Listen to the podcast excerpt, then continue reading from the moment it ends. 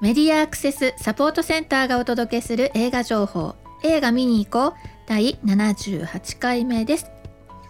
ね。皆さん映画見に行ってますか？ね。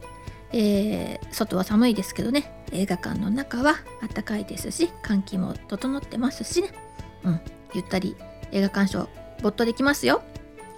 えー、っとこの番組ではこの番組ではですね映画館で客席でですよ。利用できる携帯端末用アプリに対応した新作映画をご紹介しています。映画館で利用できるアプリというのは今2つあってハロームービーという、えー、ものと UD キャストというものがあります。で、えー、このアプリを使うと、えー、お手持ちの携帯端末、えー、iPhone だったりす何？Android スマホ、うん、あとタブレット、うん、そういうものでね、えイヤホンを挿してあるいは、まあ、Bluetooth でも何でもいいんですけどね。イヤホン越しに、えー、音声ガイドを聞くことができますよと。あとはですね、えー、貸し出しも映画館で貸し出しなんかもしてるメガネ型の端末、まあ、持ち込んでもいいんですけどそして、えー、バリアフリーの字幕を表示させることができますよと、うん。ね、以前はあのなんか特別上映の時とかね。うん、この日この場所に来て、えー、もらわないとっていうような感じで、えー、バリアフリーのね字幕だったり音声ガイドだったりというのが提供されていたわけですけれども、まあ、もちろん、えー、今でもねそういうイベントだとかあるいはその上映のね日程とかはもちろんあるんですけど、まあえー、その時間にね、えー、合わないよっていうね人たちでもですね、え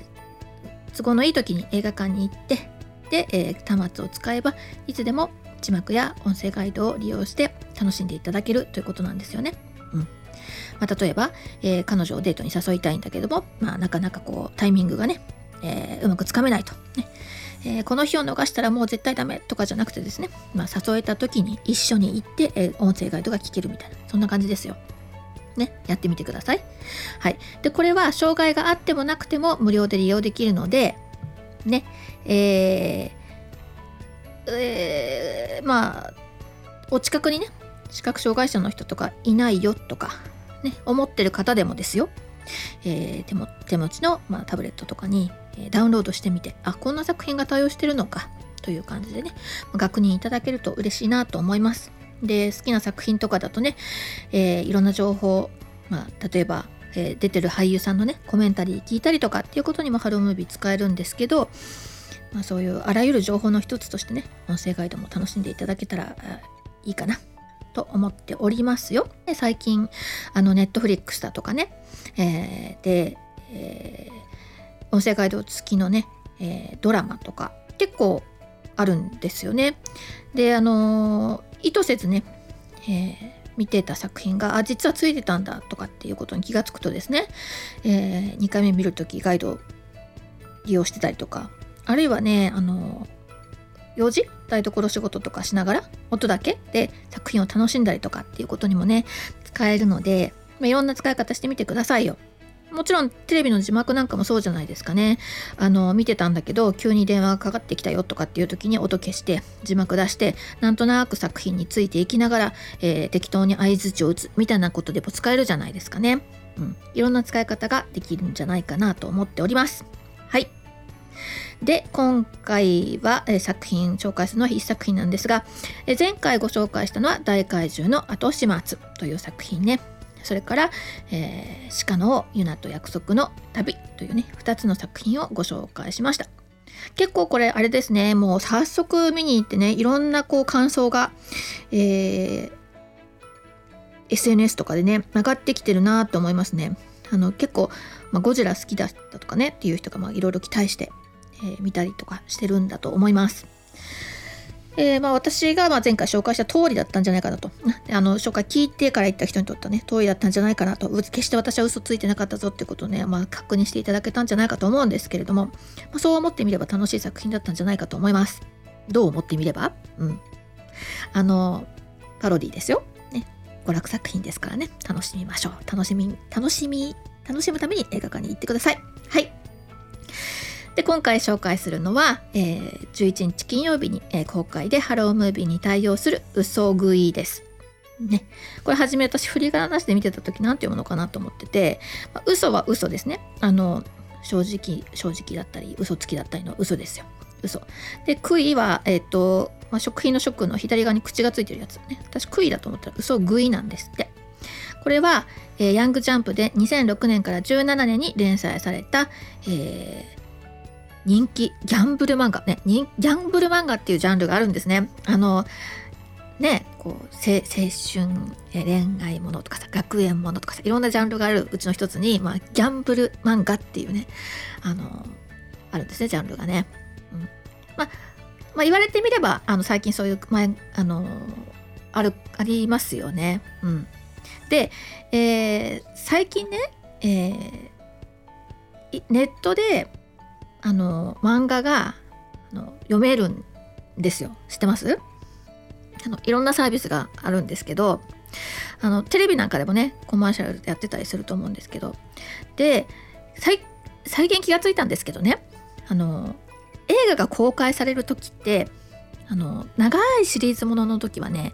あの初めの1巻とか2巻とかがタダで公開されるんですよねタダっていうかなんか0円みたいな設定で公開されるんですよ。うん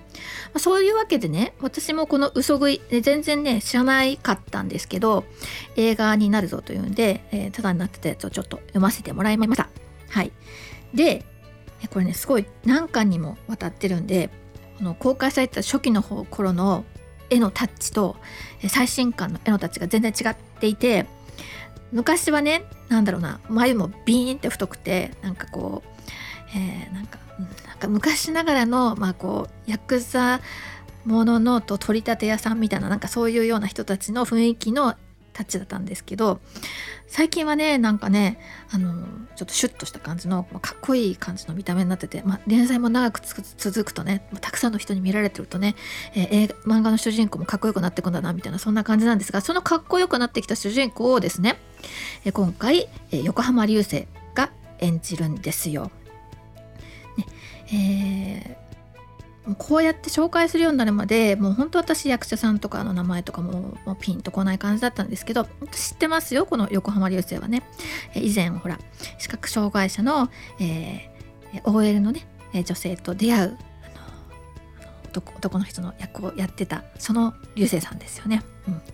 の身体能力が高くて、あのー、いろんなあのなんだろうなこうアクロバティックな動きもねシャシャッとこなすかっこいい役者さんなんですけどね。その彼が、えー、今回その主人公です。で嘘食いっていうのは、まあ、ギャンブル漫画だっていうふうに言ったんですけどあのまあまあ、賭けをするわけですよね。まあ、賭けって皆さんパッと言われると何？ポポーカーとか？あるいはその、えー、なんかぐるぐるぐるって回るかルルーレットとか？あのなんかいわゆるカジノ？ね映画で出てきますかね。見ない人にとっては全然縁がないかな。あとはなんか私だとね麻雀とかもそうかな。うん賭け。あとね賭け事って言ったら何？競馬とかも賭け事なの、まあ、いろんなものがあると思うんですけどこの主人公がかけるのはね、まあ、なんだろうな。命までかけちゃうようなね結構こうワイルドな、えー、戦いなんです、えー、しかもこう騙したり騙されたり。であのー、このまあ、いわゆる、うんまあ、ずるいことをしてでも勝つみたいなねそういうこう世界なんです。で、まあ、そういう人たちがね、えー、きちんと勝った負けたで、えー、こう立ち会い人みたいな人をつけてねあの、まあ、ずるしてあのままあ勝ったり負けたりするするわけですけどあのまあそのズルを許さないみたいなあの契約もあれば、まあ、ズルしてでも勝ってもいいみたいなそんな契約もある、まあ、契約次第なんですよその本人たち同士のねあの勝負をかける時の。でその、えー、条件に合わせて立ち会ってであの結果によってはその取り立てまでやってくれるという、えー、組織、まあ、いわゆるね社会的社会世の中の裏側を突きあの支配しているようなそのギャンブルクラブの、えーかげろかけかけ事のかけにねあのろうろうってあのろう一郎二郎のろうですけど、まあ、かかけろう、まあ、かげろうって呼ばれてるこう組織がありましてで、まあ、結局そのこのかげろうの人たちがあのなんていうのかな立ち会いつつ、えー、歴史を変えるぐらいのね、えー、勝負事をずっとまあ牛耳ってる人たちがいるんですけど、でそこの、会員にあのなるとね、えー、まあ、その自分の掛け事をしてる席にその人たちに立ち会ってもらって、まあ、あのイカ様も含まれてるんだからまあうんとフェアかどうかは別として、まあ、勝ち負けに立ち会ってもらうっていう、まあ、そういう、まあ、あのルールというかね、えー、社会みたいな感じがあるんでございます。はい、でこの、えー、主人公、えー、まだらめさんっていう人まだ、まあ、まだらめバックという人がいるんですけどこの若い男性なんですがまあそうですよね。横浜流星なんだからそうですね。うん、あの彼はその相手の、まあ、嘘を見抜いたりとか心理戦でこう勝っていくみたいなタイプの人なんですよ。彼彼に月があるとかじゃないんです。あのいろんなこう理屈でねあのちゃんと考えて動いているので、えー、まあ、見てる人たちはそのあれ彼は何に勝機を見いだしてこれをやってるのかなとかっていうのを、まあ、見守るみたいな感じで楽しむ作品かなっていうふうに思います。うん、でまああのその途中からねあのルール無視で動くあのような時にもねあ、えー、その身体能力が発揮されたりとか、まあ、されなかったりとか、まあ、あのー、まあ、そんな感じでございます。はい、で、えー、今回の作品はその立ち会い私はねその立ち会い人の役を誰がやるのかなってちょっと気になってたんですよ。漫画では結構な年配の人でまあちょっと初老の感じの人でねそれでいてまあなんか百戦錬磨の、えー、そう立ち会い人だから、えー、なんかこう、えー、なんだろう暴力でねねじ伏せようとする人たちにもまあ立ち向かうあの意外にこう体の動きも良くてみたいなそういう人がやってるので誰がやるのかなって思ったら、えっと、村上弘明、ね、あの特撮もののヒーローの彼ですよ。はい、え彼が演じるというのであなるほど納得というねあのそんなことも楽しみながら見に行きたいなと思っております。で今回は、えー、その闇カジノのオーナーヤクザのあの組長みたいなあのの役をやるのがですねあのあこの人がこんな役やるのかって思う、えー、乃木坂46のメンバーで女優としても活躍しているという、えー、白石舞なんです。はい。へーっていうねそんな闇家業の役もやるんだなみたいなそんな感じでございますのでこれ本当にあのなんだろうな心理戦を楽しむというかねあるいはその派手なアクションを楽しむというね、まあ、邦画にしては割と派手にアクションする方かなっていうような作品に仕上がってると思うので、えー、現実世界とは違う世界を、まあ、映画館でお楽しみください。ということで、えー、作品紹介1作品なんですけどね、えー、なんかこう毎週ね違うこうテイストでね、えー、作品が公開されてるんで面白いなと思っております。はい。ではいつもながらの、え、マスクからのお知らせで終わりにしたいかなと思います。アルファベットで MASCA がで検索するとホームページにたどり着くことができますよ。またサイトのトップページにある映画映像のバリアフリー化を学ぼう。からはバリアフリー字幕や音声ガイドのオンライン講座に参加できます。